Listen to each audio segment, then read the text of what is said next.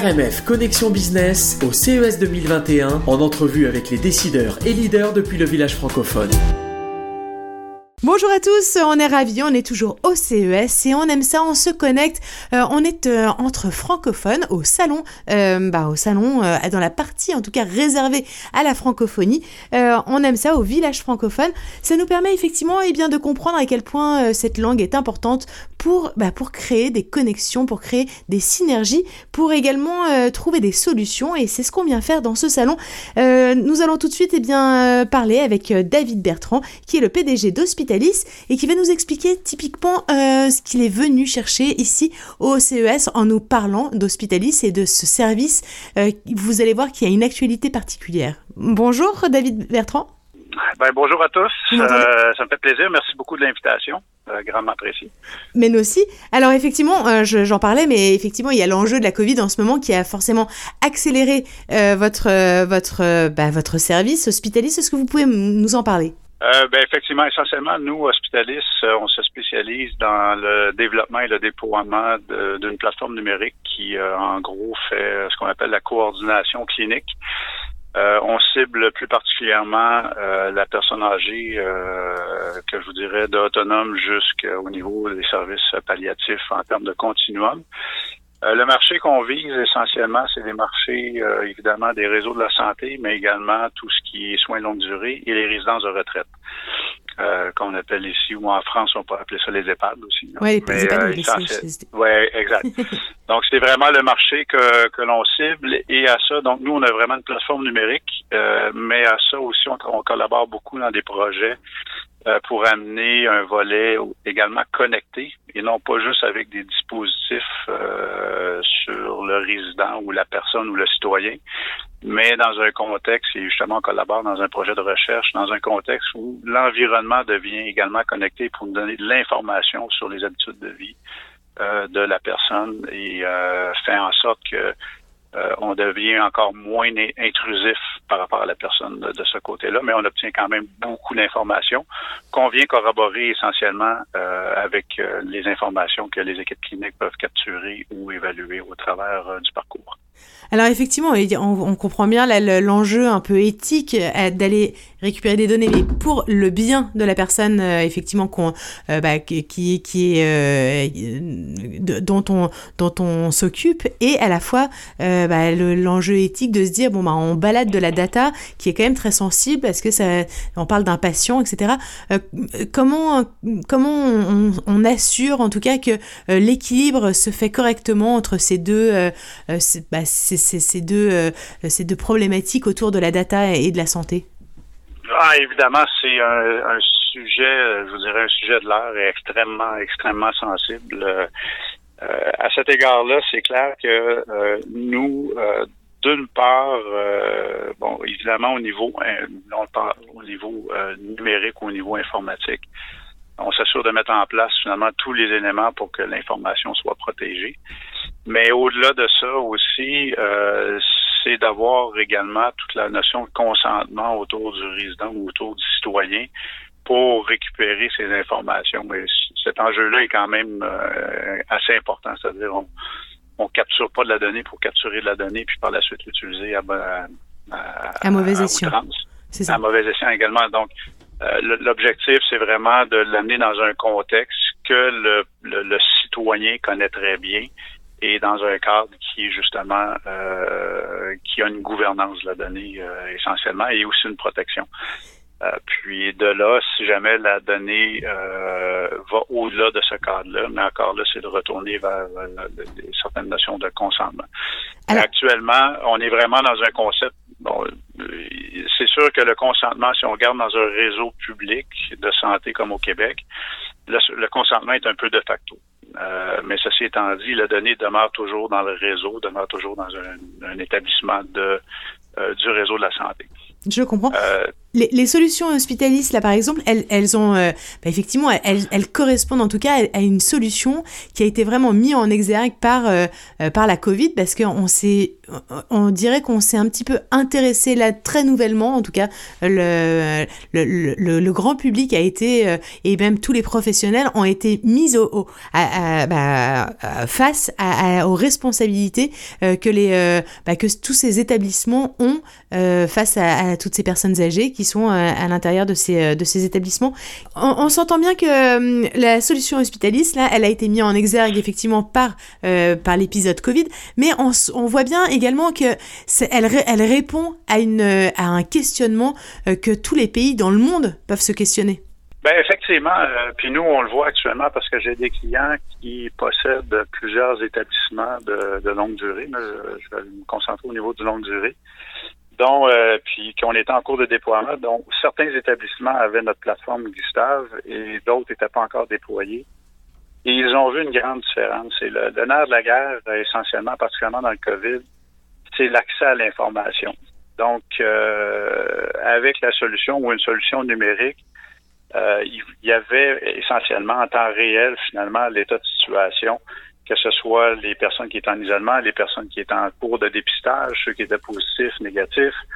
Euh, et de ça aussi, euh, rapidement, mais ils ont mis en place euh, des unités d'isolement qu'on appelle.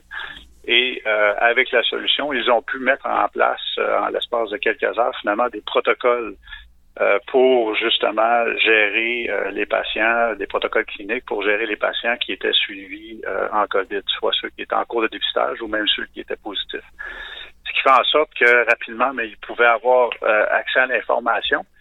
Et on le voit, cette information-là, normalement, devrait euh, circuler. Fait que quand on parle d'information, c'est pouvoir le partager et devrait circuler et monter jusqu'à la santé publique. Et ça a été soulevé dans les derniers mois face à la pandémie. On a, on a certaines lacunes, euh, puis je vous dirais, c'est pas juste au Québec, c'est mondial, euh, pour avoir ces informations en temps réel et voir finalement les. Euh, puis on pourrait même aller jusqu'à à la notion de c'est quoi vraiment les, les endroits de contamination. Là. Alors effectivement, il y a, il y a également, ouais, ça, ça, va servir si jamais il y a d'autres épidémies, ça c'est certain.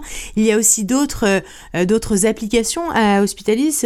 Hospitalis n'a pas été inventé pour euh, spécifiquement le Covid. Est-ce que euh, est-ce qu'on euh, on est d'accord C'est bien, c'est bien ça. Hein? Ça n'a pas été. non, mais nous on existe, on est, nous on existe depuis 15 ans. Mais essentiellement, c'est sûr que on, je dirais l'empandémie ou la COVID mettre en relief ou vient mettre de l'avant finalement des solutions comme Hospitalis ou des solutions comme notre plateforme Gustave qui devient finalement nécessaire. Et je vais aller, si on parle peu importe le domaine d'affaires, on parle de transformation numérique ou de virage numérique. Et euh, la santé, il faut qu'elle fasse le virage numérique également pour s'assurer que euh, justement, on parle de, bon, de, téléconsultation, télémédecine, mais c'est aussi d'avoir de la bonne information pertinente au moment opportun pour faire en sorte qu'on prenne les bonnes décisions, que ce soit clinique ou clinico-administratif. Quand on parle de quand on parle de clinico-administratif, c'est euh, entre autres le mouvement des résidents ou le mouvement des patients. Euh, puis on sait que c'est un, peu le, un enjeu qu'on vit actuellement avec la pandémie, c'est de savoir qui qui est où à, quel moment, puis d'où est l'origine de la personne aussi également. Et, ce, qui, euh, ce qui donne une impulsion de, de, bah de, de d'implanter euh, Hospitalis, il faut que ça soit une, une impulsion euh, euh politique. Enfin, quel est le, c'est les hôpitaux qui, c'est les hôpitaux ou les cliniques privées? Enfin, qui est-ce qui finalement acquiert le, alors c'est différent pour le public et pour le privé, mais ben, la solution, la, la solution, si on le prend au niveau des, des résidences de retraite, c'est les propriétaires de résidences de retraite, qui est plus le volet privé. Euh, c'est également euh, les propriétaires de, de centres d'hébergement de, longue durée, les CHSLD qu'on appelle au Québec, euh, qui sont soit les privés conventionnés ou les privés non conventionnés. Donc, c'est des propriétaires privés qui vont acquérir la solution. Pour le public, mais c'est par les règles d'approvisionnement, mais habituellement, bon, ça va les établissements au Québec, on parle des, centres intégrés, soit les centres universitaires intégrés ou les centres intégrés en, en santé et services sociaux et ou les hôpitaux tels que les, CHU qui vont en faire l'acquisition. Et la solution peut être euh, déployée autant en milieu hospitalier que euh, en milieu euh, ambulatoire également. Donc, on parle de soit clinique externe et on peut aller jusqu'au maintien à domicile également.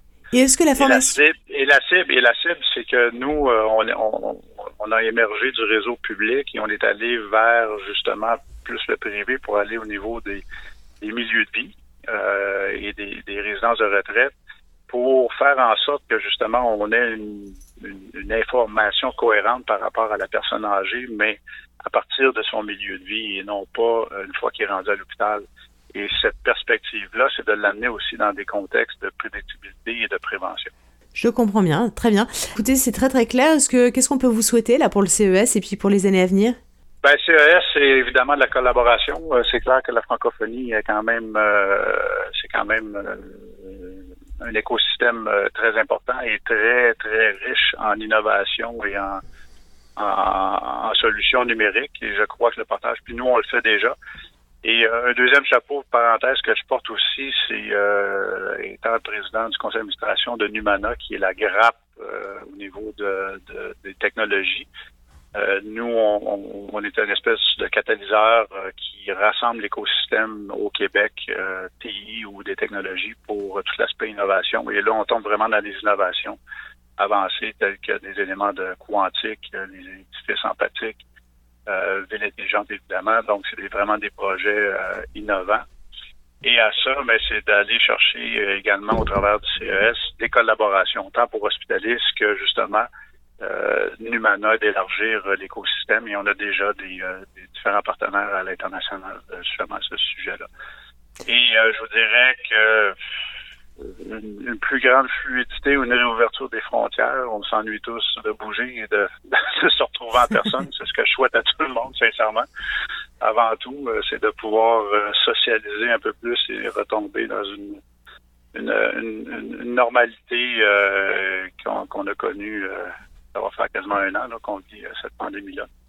Exactement. je le souhaite à tous. Ouais, je souhaite à tous qu'on revienne à une certaine normalité pour euh, justement qu'on puisse socialiser et concrétiser davantage d'affaires. Mais la pandémie nous a permis euh, justement d'aller à vitesse grand V pour certaines transformations. Et je pense que ça a été un, un chaos peut être aussi une source d'opportunité. Exactement. Écoutez, je vous remercie euh, et effectivement, je nous le souhaite. Je vous remercie parce que nous sommes tous concernés. Je rappelle que vous êtes euh, David Bertrand et que vous êtes PDG d'Hospitalis. Merci beaucoup. Merci à vous. Une bonne journée. Merci, vous aussi. Bonne journée. Au plaisir. Au revoir. C'était RMF Connexion Business au CES 2021 avec les décideurs et leaders depuis le village francophone.